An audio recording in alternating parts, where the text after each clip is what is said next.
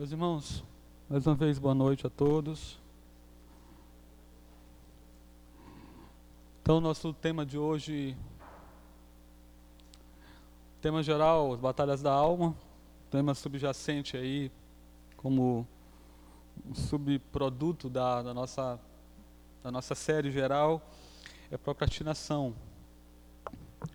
E quero convidar os irmãos para lermos, sem perca de tempo, Lucas, nosso texto básico. Não sei se dá para todo mundo ver, coloquei uma quase tom sobre tom ali, ficou um pouco escuro.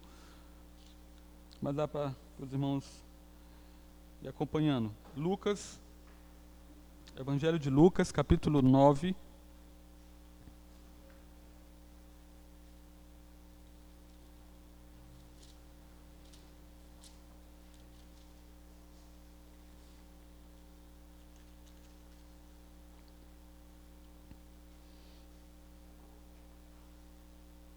Lucas 9, do versículo 57 até o 62. Fique de pé para nós lermos. Vocês vão ficar um tempinho aí sentado, sentados. Jesus põe à prova os que queriam segui-lo. Indo eles caminho fora, alguém lhe disse: Seguiste-ei para onde quer que fores. Mas Jesus lhe respondeu: As raposas têm os seus covis e as aves do céu ninhos, mas o filho do homem não tem onde reclinar a cabeça. A outro disse Jesus: Segue-me. Ele, porém, respondeu: Permite-me ir primeiro sepultar meu pai. Mas Jesus insistiu: Deixa aos mortos o sepultar os seus próprios mortos. Tu, porém, vai e prega o reino de Deus. Outro lhe disse: Seguir-te-ei, Senhor, mas deixe-me primeiro despedir-me dos de casa. Mas Jesus lhe replicou: Ninguém que, tendo posto a mão no arado, olha para trás, é apto para o reino de Deus. Amém. Pode sentar.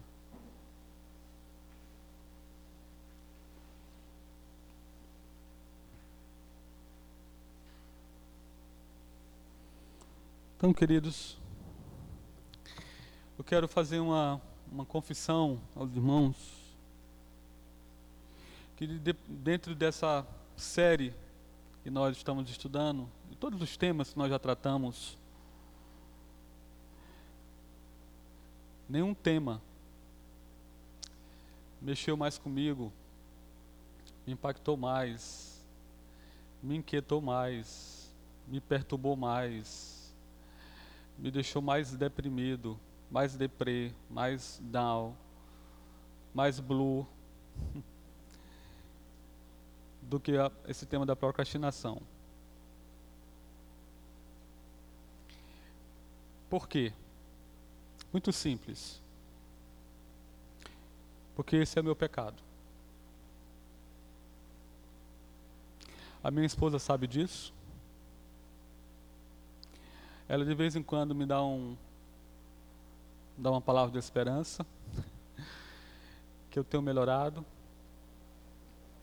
Os meus filhos sabem disso. Mas é algo que que eu luto muito, né? E eu sei que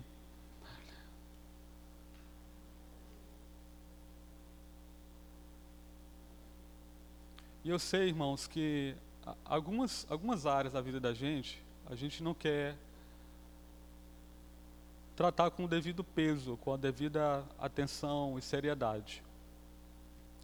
Procrastinação é um pecado muito sério, muito sério. Muito sério mesmo. É, talvez seja uma palavra que você não tenha você não tenha muito é, muita familiaridade com essa palavra, talvez não seja do seu, do seu vocabulário, né, da, da, da sua. Mas procrastinação é um pecado muito sério. E eu quero nessa noite deixar bem claro aos irmãos que que foi uma batalha, viu, para me chegar até aqui para dar esse estudo hoje à noite, porque eu fui bastante tratado, eu fui confrontado, eu pedi perdão a Deus, pedi perdão pedir para Ele, para que Ele me ajude, né? porque isso tira o potencial da vida da gente, é, diminui nosso impacto. Então, eu não sei os irmãos, os demais homens que estão aqui, mas esse é um pecado bastante comum entre os homens, né? A procrastinação. A pia que está vazando, que não arruma. A torneira que está quebrada seis meses, a esposa está pedindo o tempo todo, vai arrumar. E fica dizendo amanhã eu faço, amanhã eu faço. É. Aquela goteira que fica lá no telhado. É. Você sai dessas questões básicas da nossa vida e a gente aplica essa questão na, em áreas mais essenciais ou mais prioritárias na nossa vida, a gente vai ver como isso impacta a nossa vida. De uma maneira que é um negócio assim impressionante. Entendeu? As coisas saem sai mal feitas, porque você deixa tudo para cima da hora. Aí você faz as coisas mal feitas. É, aí desonra o Senhor com sua falta de zelo, com sua falta de, de, de compromisso com o tempo. Né? O cristão, dentre todos os homens, nós como cristãos, devemos ser bons mordomos do nosso tempo. É, a gente às vezes tem uma ideia muito, muito também relativa a respeito do tempo, muito, muito light a respeito do tempo. A gente tem que levar muito a sério, queridos irmãos, o tempo que o Senhor tem nos dado, o tempo de vida. Cada dia é, é, é especial, cada dia é único. Você não vai viver o dia de ontem. Esse dia acabou, acabou. É, é como diz o poeta, né? Águas passadas não movem moinhos. Tempo passou, já foi. Então, hoje, né, é o, o, o, hoje, a Bíblia diz muito isso, né? Hoje é dia de salvação, é hoje que tem que fazer, não fique adiando, não fique é, procrastinando, encontrando desculpas, justificativas, né? Hoje, você tem que fazer hoje. E você pega a procrastinação e coloca ela na. É, na nossa vida como discípulo de Cristo, aí que o impacto é grande. Não, amanhã eu vou evangelizar, amanhã eu vou orar, amanhã eu vou ler a Bíblia. Aí que o, que o, o, destroço, é, o destroço é grande mesmo na nossa vida. Então, confesso aos irmãos que foi um tema bastante inquietante para mim. É sempre um tempo inquietante para mim. Eu não estou falando de algo aqui que eu não vivo.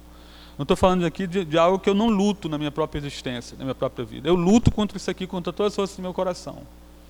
E se eu, se, se eu bestar, eu caio em depressão por causa de procrastinação, para você ter uma ideia.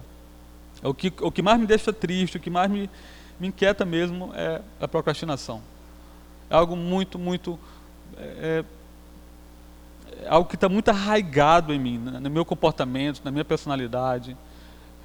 Então, queridos, eu quero que você se identifique, né? Tem uma oração que eu aprendi, né? Depois que eu estou aqui, é, de um pastor que ele diz assim: Me ajude a pregar o sermão que eu preciso ouvir. Então, mais do que nunca, essa é a minha oração hoje aqui. Me ajude a pregar o sermão, ou estudo, a mensagem que eu preciso ouvir, que eu preciso de transformação, que eu preciso de mudança na minha vida. Ok? Então vamos começar com um poema aqui do procrastinador. Olha só. Fui tomar um suco e apontei lápis Vasculhei minha mesa em busca de utensílios esquecidos. Acertei meu relógio, ajustei minha cadeira, afrouxei minha gravata e alisei meu cabelo. Enchi minha caneta e testei meu mata-borrão. E fui buscar outro gole de água. Ajustei o calendário, levantei as cortinas e classifiquei borracha de todos os tipos diferentes. Agora, mãos à obra. Finalmente posso sentar. Ops, tarde demais. É hora de parar. É hora de parar. Irmãos, nós brasileiros somos famosos por deixar tudo para a última hora. Tudo. Declaração de imposto de renda é feita e entregue na última hora. Estudar a prova é na última hora. Entregar o TCC, o artigo da pós-graduação em aconselhamento bíblico, é na última hora. Tomar qualquer situação e agir para solucionar os problemas é sempre, sempre na última hora. Quando tudo fica muito mais difícil. Quem de nós nunca sofreu ao se deparar com uma infinidade de tarefas não concluídas dentro do prazo? Tenho certeza de que há dias em que muitos acordam com os dedos cruzados para que alguma mudança cósmica, cósmica, multiplique as horas do dia. Mas sempre se arrependem por ter desperdiçado boa parte dos 1.440 minutos ou 86.040 segundos diários que todos nós igualmente possuímos. As chances são grandes de sermos cultivadores do hábito de deixar a vida para depois. E, a, a, aqui é um ponto, nesse, nessa, nesse momento introdutório, que eu quero destacar aqui. A pessoa que tem o hábito de procrastinar atinge homens, mas mulheres também. Lá em casa, a minha esposa, eu vou fazer aqui, né? A minha esposa já disse que existe algumas coisas que ela procrastina, né? E, também, né? Que eu não vejo muito isso na vida dela, graças a Deus, porque senão seria terrível. Dois procrastinadores, né? É, com esse hábito crônico. Mas todos nós somos, de alguma maneira, é, é, procrastinadores. E o ponto é, uma pessoa que procrastina o tempo todo, ah, eu faço a tarefa da escola amanhã, amanhã eu compro, amanhã eu arrumo, amanhã eu ajeito, amanhã eu vou levar o carro né, lá no, na, na mecânica, isso, aquilo. O que, que vai acontecendo? Você, você não vive. Daqui a pouco a vida passa e você pensa assim: o que, que eu fiz da minha vida? Estou com 40 anos, já viu isso? 50 anos, 60 anos. A vida aconteceu. Ah, terminei o ensino médio e deveria ter aproveitado melhor meu tempo. Ah, deveria ter me aplicado melhor a matemática, a ciência, a psicologia, seja lá qual for a sua vocação, a sua tarefa, a sua responsabilidade. Os procrastinadores, eles vão, não é só adiando tarefa, vão adiando viver, vão adiando a vida, os projetos vão ficando engavetados. E aí isso vai, para quem tem a mínima noção de que a vida está tá, tá sendo tirada né, dela gradativamente, diariamente, isso, isso exerce uma pressão interna, uma pressão interna. A pessoa vive como uma panela de pressão. Ela vive o tempo todo sob essa pressão de, de cumprir prazo, de cumprir é, objetivos, e o tempo vai passando, daqui a pouco, o que aconteceu? Minha vida passou, o que, que eu fiz da minha vida? Porque você fica procrastinando pequenas tarefas, pequenos objetivos, pequenas responsabilidades, e a vida vai indo, vai escoando de entre os teus dedos, quando pensa que não, você não fez nada da sua vida. Então é muito sério o pecado da procrastinação. As chances são grandes de sermos todos cultivadores do hábito de deixar a vida para depois. Por quê? Resultado da má administração do tempo, alguma programação neurológica, falta de adrenalina, seja o que for, o ato de adiar as tarefas diárias atinge todo mundo de acordo com pesquisa da empresa de consultoria empresarial é, Trident Consulting, os brasileiros dedicam apenas, olha só isso aqui, gente, é chocante. Os brasileiros dedicam apenas um terço do seu dia para atividades realmente importantes. Porque um outro engodo no que diz respeito à procrastinação é que a gente, a gente pensa da seguinte forma: se eu estou muito atarefado, não sou procrastinador. Negativo. Você pode ser um procrastinador, mesmo muito atarefado, porque a questão não é só estar realizando tarefas, é as prioridades da vida, o que é mais importante na nossa vida. O que a gente deve priorizar? com relação ao nosso tempo. Não é só você estar ah, é, sobrecarregado de atividades e ocupações o tempo todo. Ah, eu tô não, não é, não é isso. É você saber também onde que você vai morrer, ou melhor, onde você está morrendo, em que área você está se dedicando, está se sacrificando. Definição, né? Eu tenho falado repetidamente aqui que a gente tem que trabalhar com definição. O que que é procrastinação? Vamos lá. Procrastinação. Olha aí. Essa mania de deixar tudo para depois tem nome. É procrastinação. Aurélio define como o ato ou efeito de procrastinar, adiamento, delonga. Procrastinar é transferir para outro dia, adiar, delongar, demorar, esperar. Está aí. uma definição simples e objetiva e direta a respeito é, desse conceito, a respeito dessa palavra, procrastinação. O problema, vamos lá. Um levantamento feito por Christian Barbosa, esse cara tem muitos livros nessa área, né? Se botar lá na internet, você vai encontrar muitos livros dele nessa área. Especialista em produtividade e autor, entre outros, do livro Equilíbrio e Resultado. Por que as pessoas não fazem o que deveriam fazer? Aí o livro lançado em 2012. As quatro coisas mais adiadas pelos pesquisadores foram, adivinha? Cita um aí para mim, mim ver se você acerta um. São quatro coisas. Hã? Dieta. Eita, do, é, tu foi. Foi, foi, foi, bateu na trave, né? Mas chegou a fazer o gol. que mais? Ou, aí tu agora gol. Sim, pescou. Exercício físico, atividade física. Mais alguém? Hã? O quê?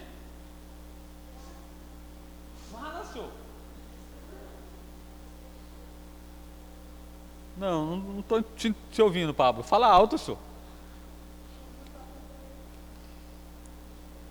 Mais um? Hã? É, também. Está aqui dentro. Vamos lá. Primeiro,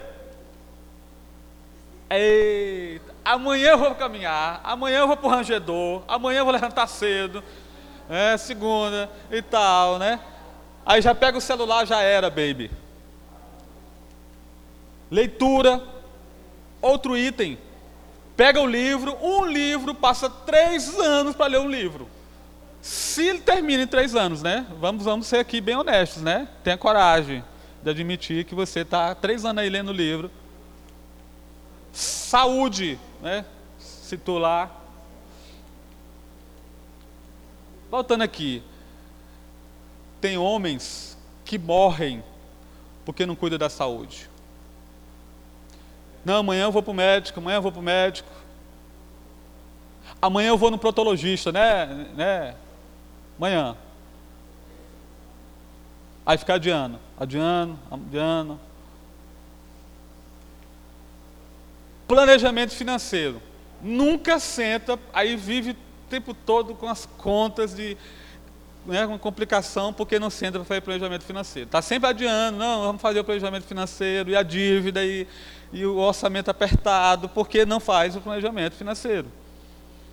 Vamos lá. Perceba, olha, que tudo está relacionado à nossa mordomia, que eu citei aqui. Mordomia do tempo, sem tempo para ter a palavra, para ler a palavra de Deus, mordomia do corpo, sem tempo para cuidar do templo do Espírito Santo e mordomia financeira, sem recursos para dizimar e ofertar. O resultado de tudo isso é que o procrastinador ou procrastinadora sempre sofre com estresse Olha aqui alguns, alguns sinais né, que evidenciam que você está sofrendo com, com, com a procrastinação: estresse, sensação de culpa, perda de produtividade, vergonha em relação aos outros por não cumprir com as responsabilidades e os compromissos, desânimo, etc. Aqui é a minha autodefinição, irmãos.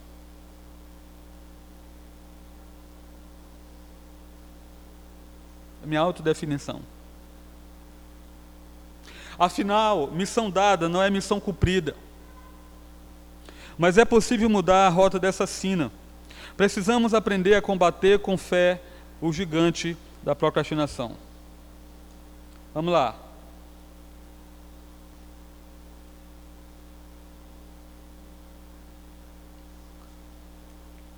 Vivendo sob prioridades, não sob pressão. Vamos, vamos revisitar esse texto de Efésios. Abre a sua Bíblia em Efésios, capítulo 5.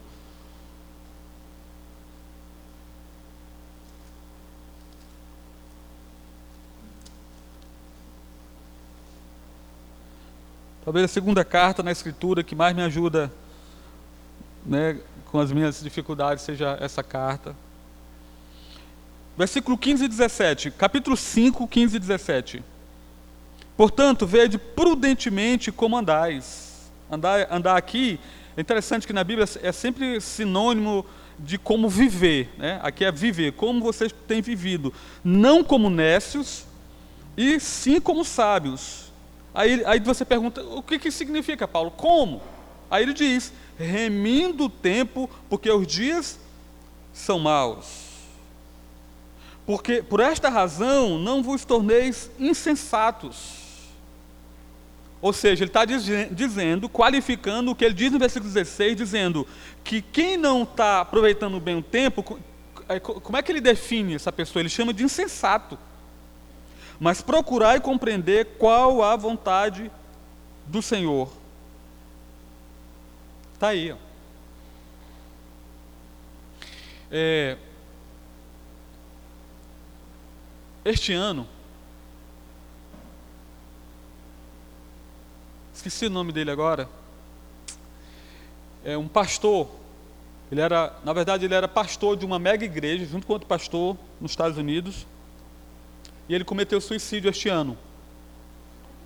esqueci o nome dele agora, eu tenho até o um livro dele. Esqueci. Mas o, que, o, que eu, o ponto aqui é que ele disse que estava numa, numa, numa escola bíblica. E o pastor fez a seguinte pergunta: Como é que a gente compra tempo? O pastor fez a pergunta, estava pregando nesse texto aqui e perguntou: Como é que a gente compra tempo? Você assim, pastor, mas não tem loja onde vende tempo. Não tem supermercado. É um item que não tem na, na, nas prateleiras do supermercado do Mix Pinheiro, né? Não tem o tempo para comprar. Aí ficou aquela, aquele silêncio, né? Todo mundo esperando a resposta. Como é que se compra tempo? Aí o pastor disse assim: fazendo escolhas sábias. Fazendo escolhas sábias. É assim que a gente compra tempo. Então, ou seja, é, a, a, forma como nós, nós usufruímos do nosso tempo revela se nós somos sensatos ou não. É isso que eu estou entendendo que Paulo está dizendo aqui. Remir, inclusive a palavra remir nesse texto é a ideia de que alguém que vai no mercado, realmente é essa a ideia, e vai comprar tempo. Vai lá no mercado e dentre todos os itens, o que, que ele vai comprar? Ele vai comprar tempo. Essa é a ideia aqui no, no, no original, né? É de ir no mercado e comprar tempo. E como é que se compra tempo, pastor? Novamente, fazendo escolhas sábias. Hoje. Hoje.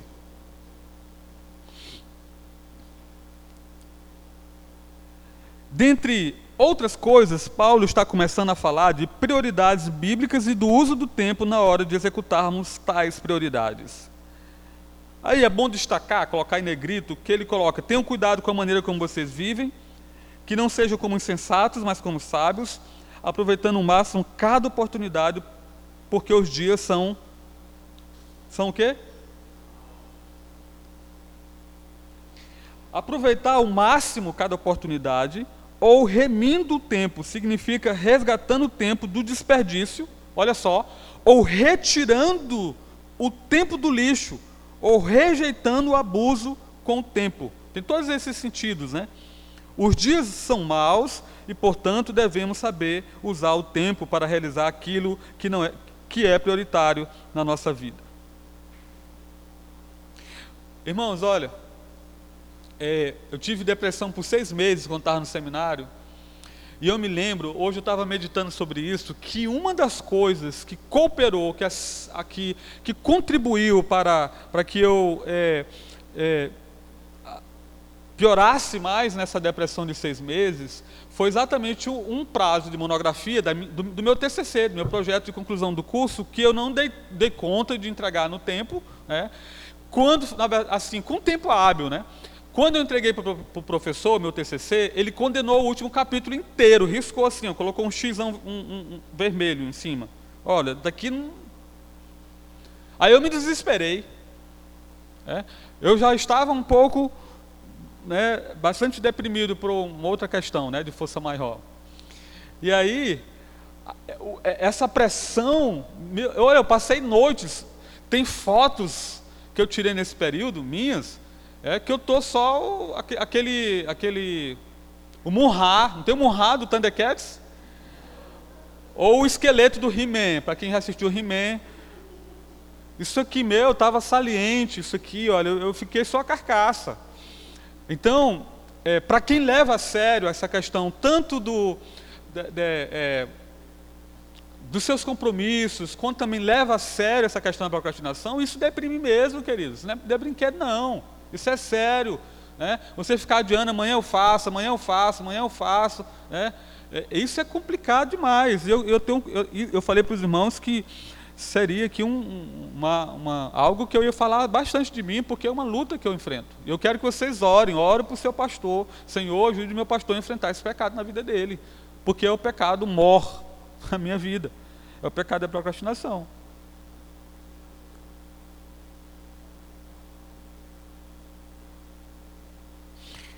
É, a mensagem de Paulo é clara: saiba ou saibam quais são suas prioridades e use o tempo para executá-las. Utilizar bem o tempo para realizar aquilo que Deus tem para cada um de nós, em cada fase da vida, é um dos resultados práticos da nova vida em Cristo. Afinal, o sangue de Jesus nos redimiu da antiga maneira vazia de viver. 1 Pedro capítulo 1, verso 18 discernimento para descobrir as prioridades de Deus e disciplina para colocá-las em práticas é o fruto de uma vida cheia do Espírito. Do contrário, seremos controlados, enchidos, encharcados por outras forças quaisquer, por exemplo, álcool. Né? Observe a fluência do texto bíblico. Tenham cuidado com a maneira que, como vocês vivem, que não seja como insensatos, mas como sábios, aproveitando ao máximo cada oportunidade, porque os dias são maus. Portanto, não sejam insensatos, não se embriaguem com vinho e tal. Aí ele diz o seguinte: mas deixem-se encher pelo Espírito. Viu? Você viu? Prestou atenção? É o Espírito de Deus que nos dá discernimento e disciplina e nos torna dedicados para viver sob as prioridades de Deus e não sob pressão. Amém. Aleluia. Glória a Deus. Depois disso, Paulo passa a destacar quais são as prioridades principais da vida do cristão: cônjuge, Efésios capítulo 5, versículo 22 ao 33, pais e filhos, versículo 6, capítulo 6, do 1 ao 4, trabalho, Efésios 6, do 5 ao 9, disciplinas espirituais, Efésios 6, do 10 até o verso 18. Apesar de Paulo não cobrir todas as áreas da vida, descanso, por exemplo, o apóstolo identifica alguns valores principais que devem ser levados em consideração na hora de definir, definirmos nossas prioridades. Aqui, irmãos, eu queria salientar algo que está sendo um, um problema, eu acho que global, né? É, da humanidade nesse momento da, da, da nossa história enquanto humanos. É, nem todo mundo que está aqui é afeito à, à, mídia social, à rede social, ao WhatsApp, toda essa parafernália tecnológica né, que nós estamos expostos todos os dias. Já falei para os irmãos que o Brasil é segundo, o segundo país no mundo onde as pessoas mais consomem tecnologia. O que eu quero dizer com isso? Onde as pessoas passam mais tempo, tempo né, linkado, né, na, navegando, né, é, é, pesquisando na internet. Né? Só perde para os Estados Unidos. Irmãos, olha o impacto que isso tem sobre a nossa vida. Trabalhos que não são entregues, hein? Exercício físico que não é feito porque você passa muito tempo né, na, na, rede social. Panela, tá, tem panelas que tá, estão queimando por aí. Né? Quando corre, ah, a panela queimou, a panela está queimando, está queimando. Por causa da, da internet. Acidentes e tantas outras coisas. Queridos, é muito sério isso. Então, o que, que acontece? Nós estamos sendo tirados de coisas essenciais, de coisas importantes, e gastando o tempo que é tão precioso, o tempo de vida, é, é, com trivialidades, com coisas sem importância. Olha que desperdício. Ok? Então, essa lista de prioridades não está em ordem crescente. Essa, que eu coloquei aqui de responsabilidade ou de prioridades, que Paulo coloca aqui, né? Família, filhos, esposo, reino de Deus, leitura da Bíblia. Ela está aí para nos informar que devemos ter a vida como um todo devidamente equilibrada. Haverá momentos em que o cônjuge precisará de maior atenção e cuidado, mas sem que as outras áreas sejam negligenciadas. Eis aqui que é o negócio. Porque você tem muitas, muitas responsabilidades, você tem muitas prioridades, você tem muita. Não sei se você pode dizer se você tem muitas prioridades, porque seria uma ambiguidade, uma contradição, né? Você tem muitas prioridades. Prioridades são prioridades, são, são as coisas primeiras, né? São aquelas coisas que estão sempre né, ali diante de nós que a gente precisa realizar, que a gente precisa fazer. Então, haverá momentos em que disciplinas espirituais exigirão mais de nós, sem contudo negligenciarmos o resto e assim por diante. A Bíblia nos ensina a viver sob prioridades, não sob pressão. Ok? A Bíblia nos ensina a viver sob prioridades, não sob pressão. Aprende isso, Lindomar. Né? Eu falei isso demais para mim. Aprende isso. Viver sob prioridades, não sob pressão. Porque quando a gente vive sob prioridades, automaticamente a gente não vai deixando, não vai deixando, ó, última hora, última hora, última hora, dessa coisa, e daqui a pouco você está igual uma panela de pressão, pronto para explodir. Depois vem culpa, depois vem vergonha, depois você. É, é, a sua consciência pesa. Né, porque você deveria ter feito e não fez, aí fica adiante esse negócio e, e a vida vai, vai descendo pelo ralo, né, por falta de prioridade. Combatendo a procrastinação. Vamos lá. Por que nós procrastinamos? É, não coloquei aqui, mas ainda aqui, combatendo a procrastinação. Feitas essas observações, mergulharemos no texto que lemos no início. Agora volte lá para Lucas, nosso texto, por favor.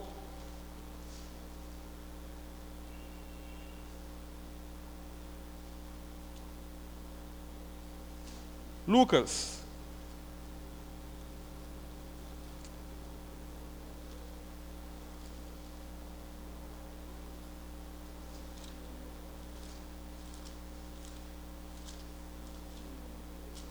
Nove. Esqueceram, foi?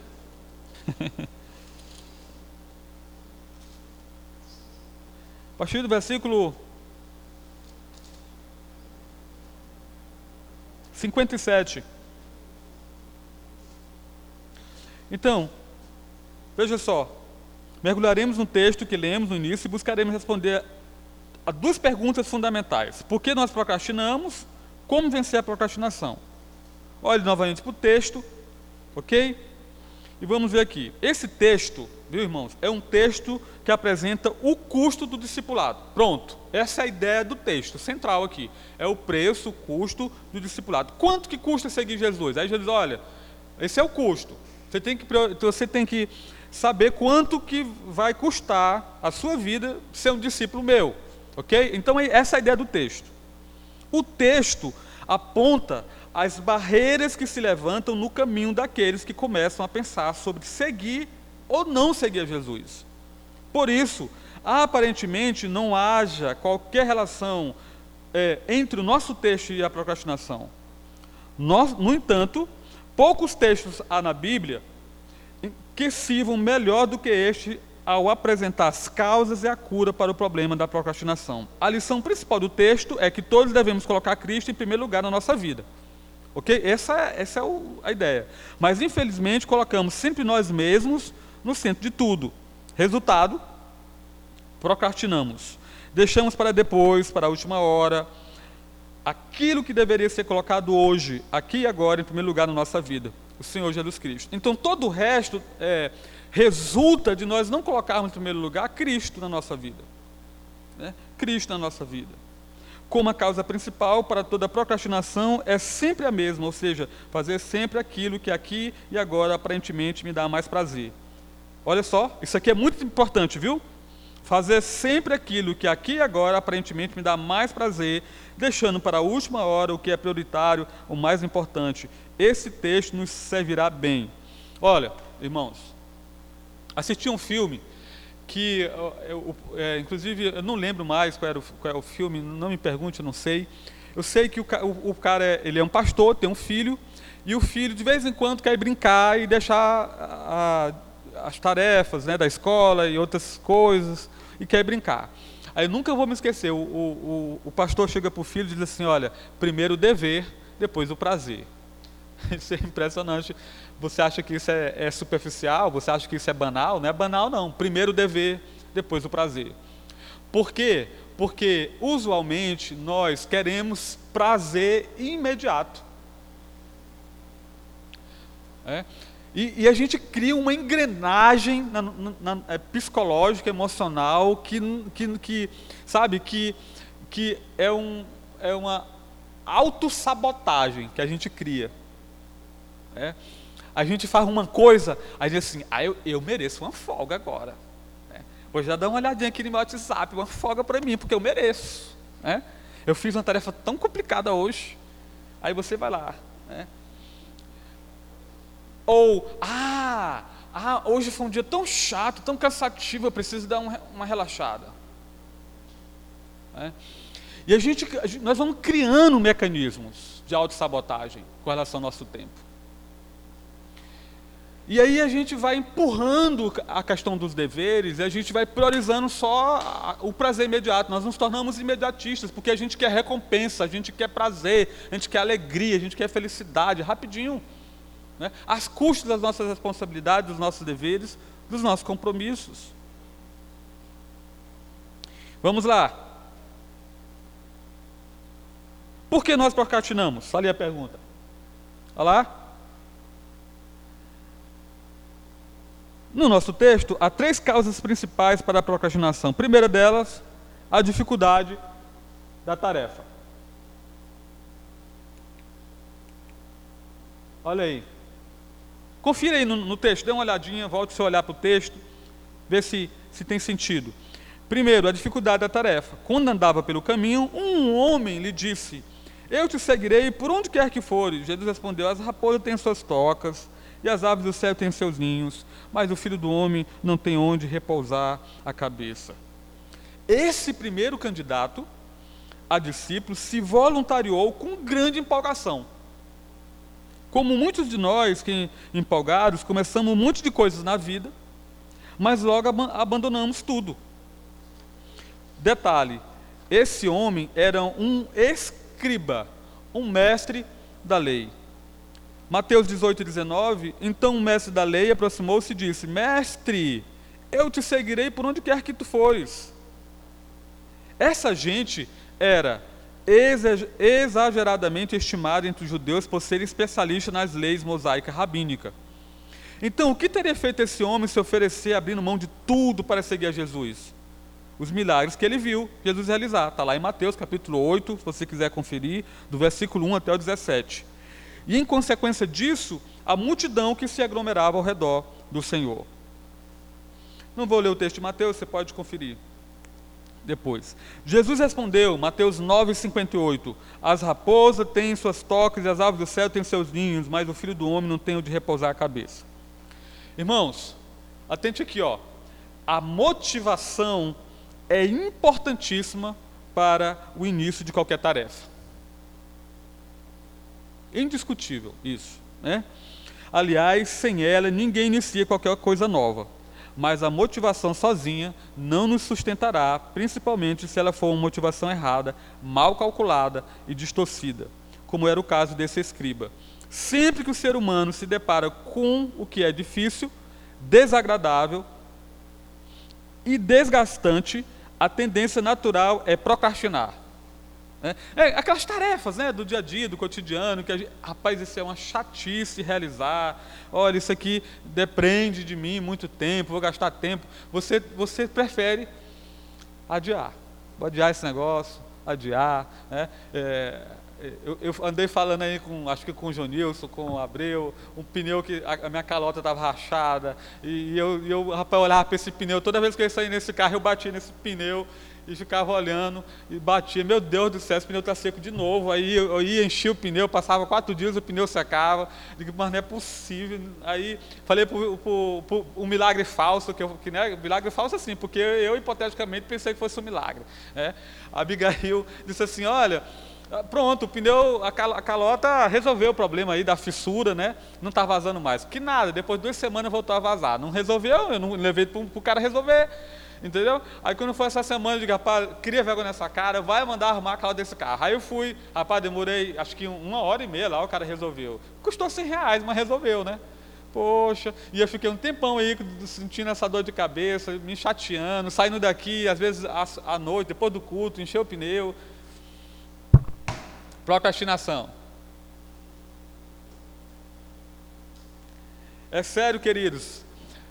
Meninos aqui que estão no período de escola, né? De, eita, não, amanhã eu faço a minha tarefa. Hoje eu vou assistir Pokémon. Vai nessa, bonito. Vai para você ver, vai ter complicação. Aí o que, que vai acontecer? Vai para os cadernos às pressas, chega lá só estudo o suficiente para né, é, responder as questões, e aí na hora, né, até pode passar, mas não está se preparando bem para os grandes desafios da vida intelectual, os grandes desafios de um concurso. Né, cuidado, muito cuidado. Aproveitem, viu? Vocês estão aqui me escutando. Aproveitem que esse negócio passa rapidinho, rapidinho. Rapidinho vocês estão igual, vão estar igual o pastor assim, ó, com um pouco cabelo, ó. Rapidinho, eu estou escutando, eu estou falando para vocês.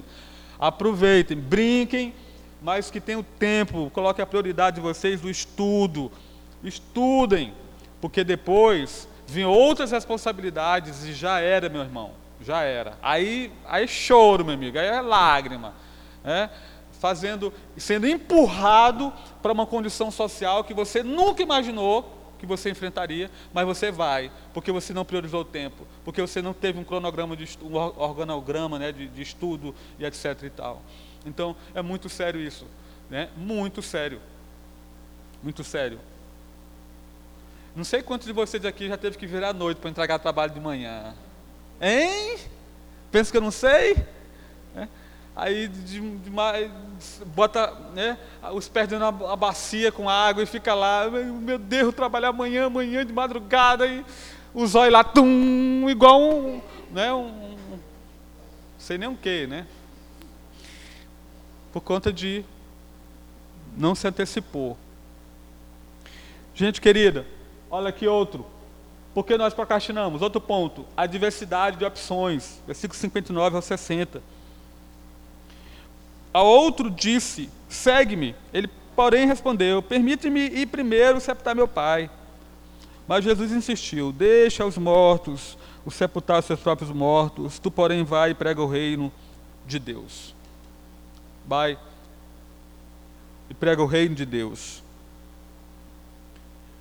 Além da dificuldade da tarefa, nós procrastinamos por causa da diversidade de opções. Lembra que eu falei sobre a questão de hoje a gente tem muitas coisas nos puxando, várias coisas que nos interessam, puxam a gente de um lado para o outro e a gente fica como uma corda em tensão.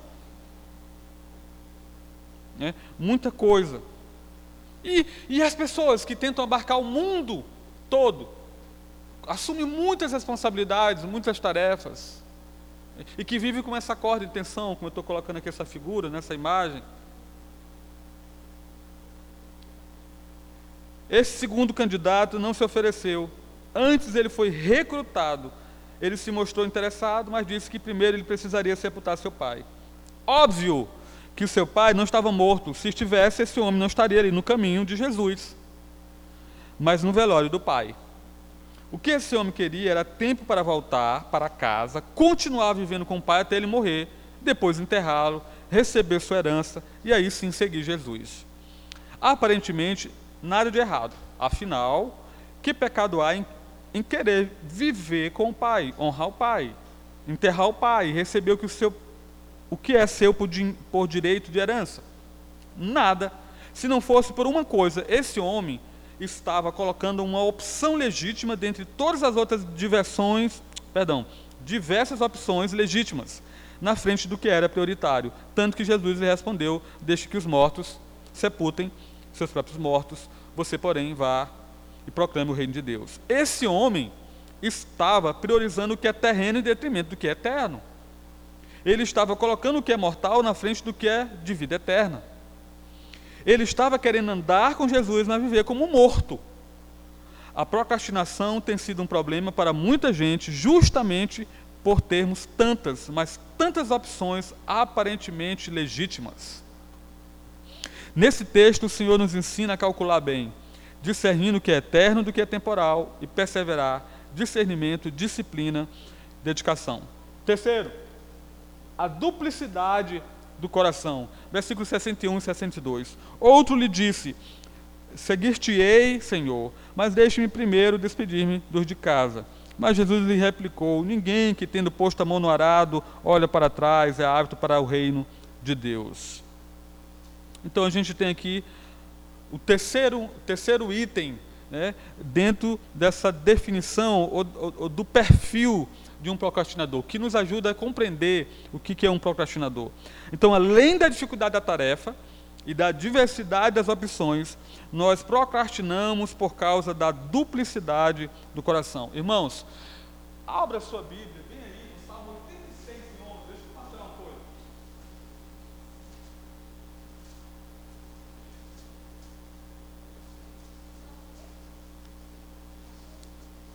Salmo 86 e 11.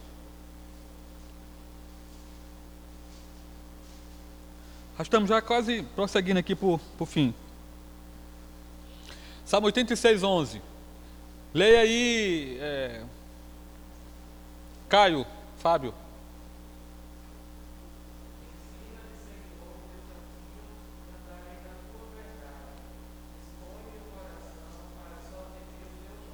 Certo.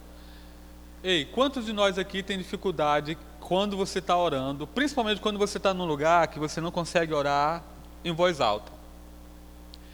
Aí vem pensamento, uma frase que tu leu no Facebook, é, as contas que tu tem que pagar, é, tu tem que um, resolver não sei o que na rua, é, uma raiva que tu está sentindo, não sei de quem, é, e, e, aí tu, aí tu diz assim, meu Deus, eu não consigo me concentrar para orar.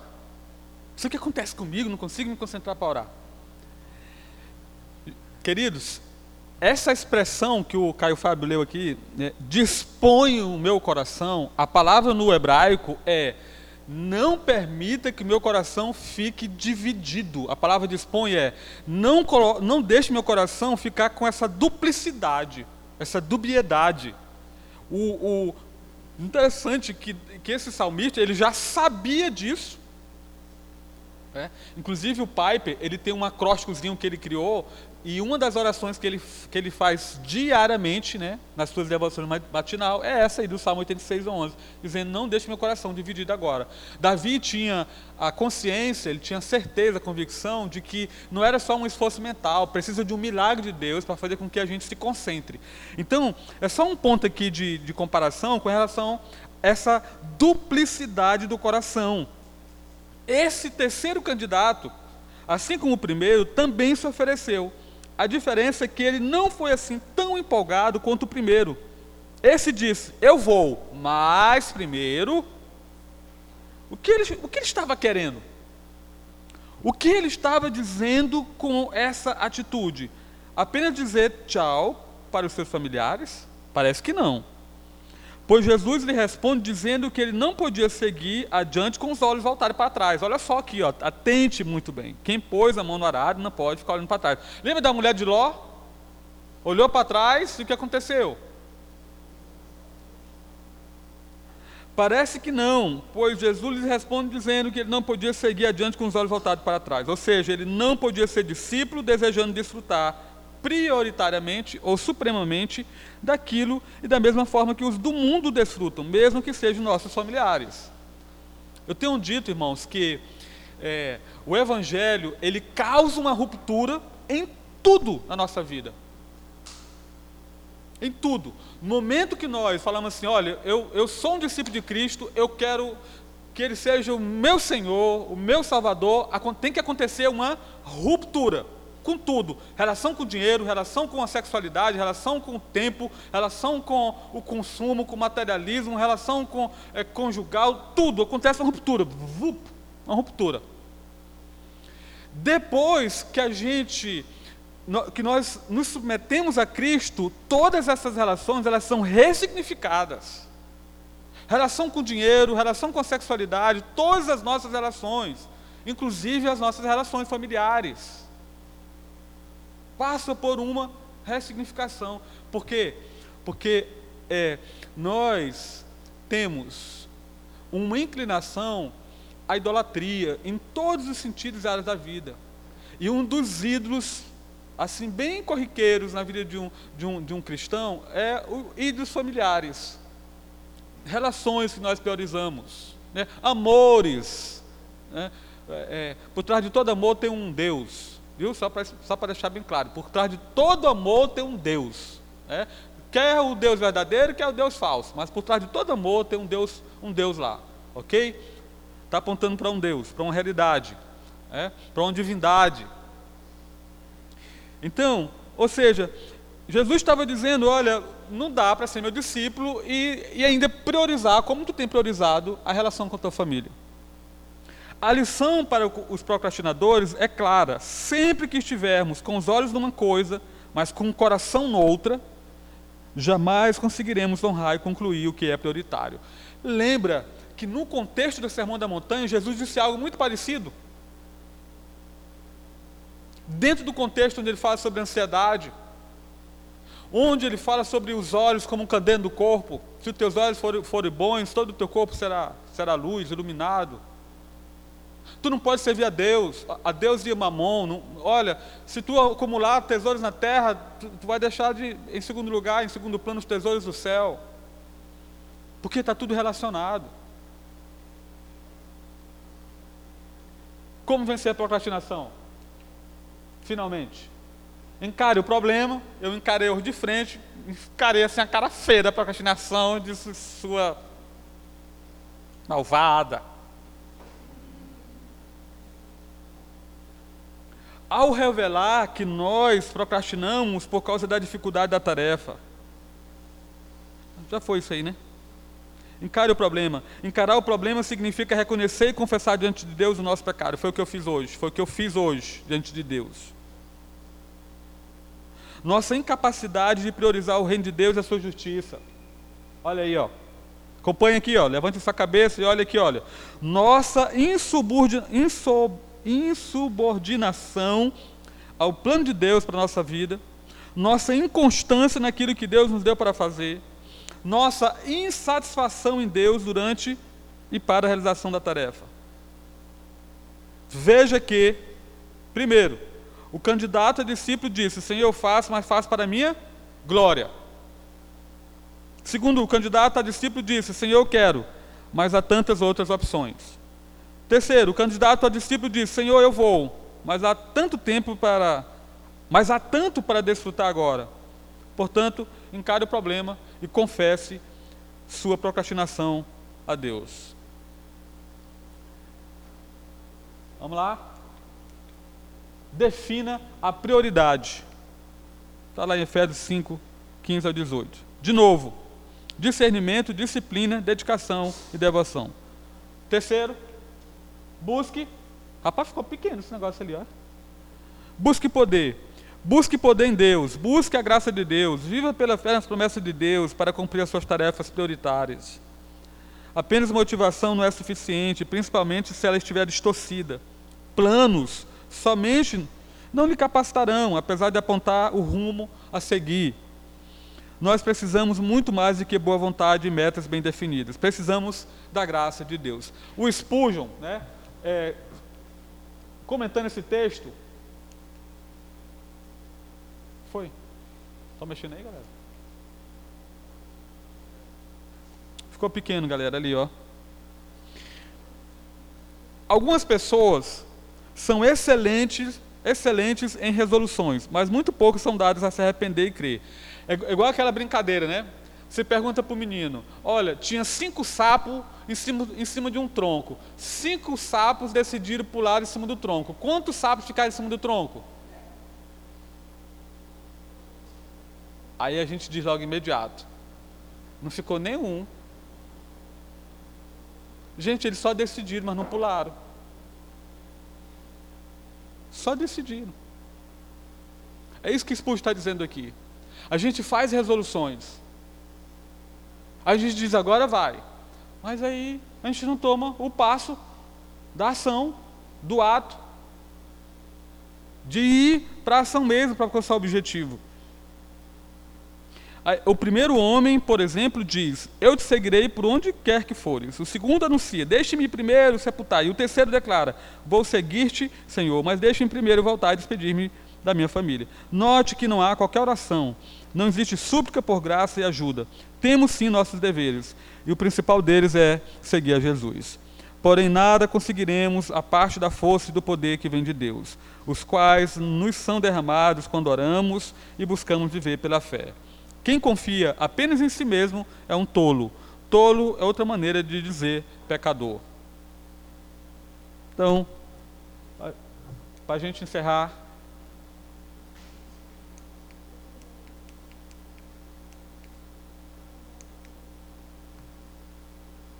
Está aí a síntese. Não existe segredo para quem quer combater a procrastinação. Existe sim muito trabalho. Irmãos, é muito trabalho sei se os irmãos já viram a história daquele mito. Né? Tem um mito é, na mitologia grega que um deus foi condenado, sei, acho que é Sísifo, ele foi condenado a ficar rolando uma pedra por ter dado fogo aos humanos. Né? Aí a história é que ele foi condenado. Ele rolava a pedra para o pico do monte, a pedra volta e ele fica. Aí a pedra volta, eles botam de novo a pedra lá em cima, aí a pedra volta. Então ele fica eternamente nesse ciclo de empurrar a pedra, a pedra, do, a pedra desce. É, e ele empurra. Então muitas vezes, irmãos, a luta é desse jeito. É, essa é a luta. É. Agora, saindo do mito aí de Sísifo, o que é maravilhoso é que eu creio que todas as vezes que eu luto com isso, que eu, que eu levo isso a sério, que eu olho a procrastinação realmente como algo que, que ofende Deus, desonra o Senhor, que me tira de coisas mais sérias, de prioridades, de, de, de, de gerir melhor o meu, meu tempo, né? ser um, um melhor mordomo do meu tempo. É, todas as vezes, é, o que eu aprendi na, na pós-aconselhamento bíblico é que nós estamos, irmão, é num, num espiral. É, a, a, gente para aqui realmente cai de novo, mas opa, já deu uma volta, já estou aqui em outra posição. Não estou na mesma situação que eu estava no mês passado, no ano passado, etc. Creia que se você está levando realmente a sério, você está numa espiral ascendente, você está rompendo esse ciclo. Né? eu, eu, eu, acredito que Abigail poderia testemunhar que eu já melhorei muito né, nesse aspecto, né? mas eu espero que ela tenha coragem de dizer, porque senão eu estou lascado, né? Amém. Ela disse amém. Mas, mas assim, a luta continua. É, é uma luta todo dia, diária, né? E, e eu, irmãos, olha, já comprei agenda. Agenda não funciona comigo. Pode largar de mão. Não funciona, não funciona. Porque eu, eu coloco o que está lá na agenda e, e, acabou. Só daqui a 10 anos que eu vou olhar de novo o que está lá na agenda. Então não funciona para mim a agenda. É, não funciona a agenda para mim. É, é, é, é, aí às vezes a Abigail bota alarme, não sei o que é alarme. Aí eu não boto alarme.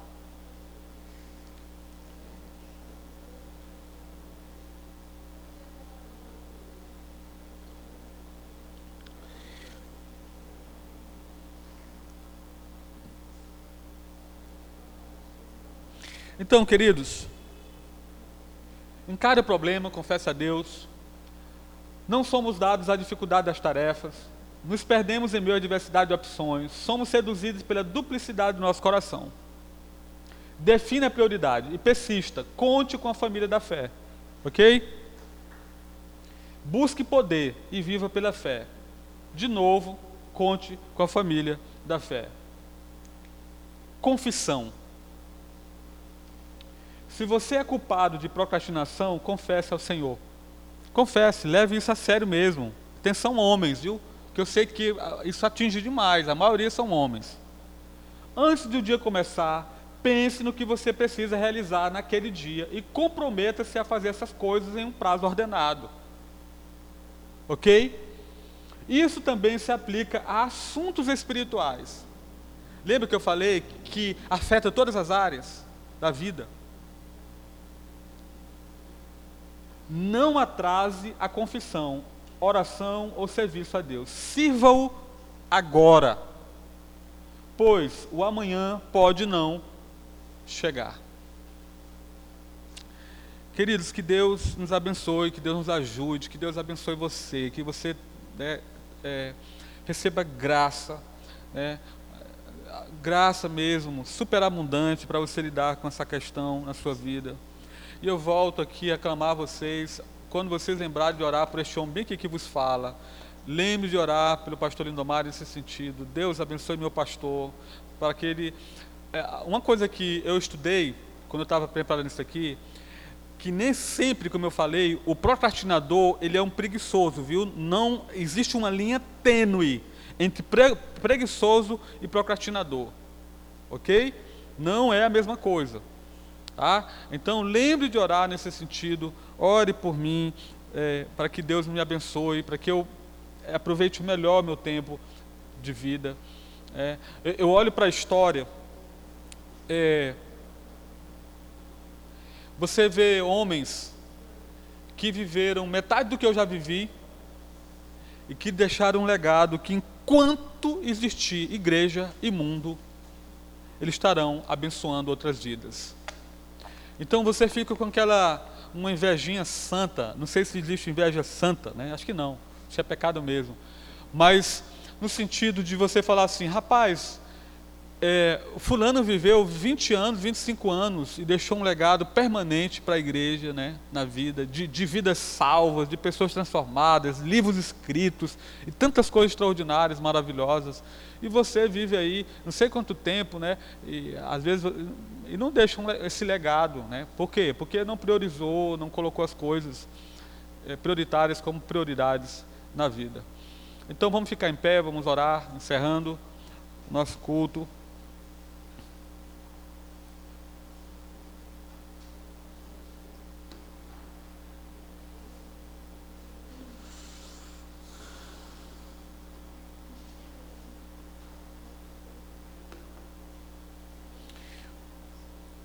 Queria que você estivesse confessando a Deus, você como é que você tem gerido seu tempo, como é que fale com o Senhor, se apresente, de verdade mesmo, querido.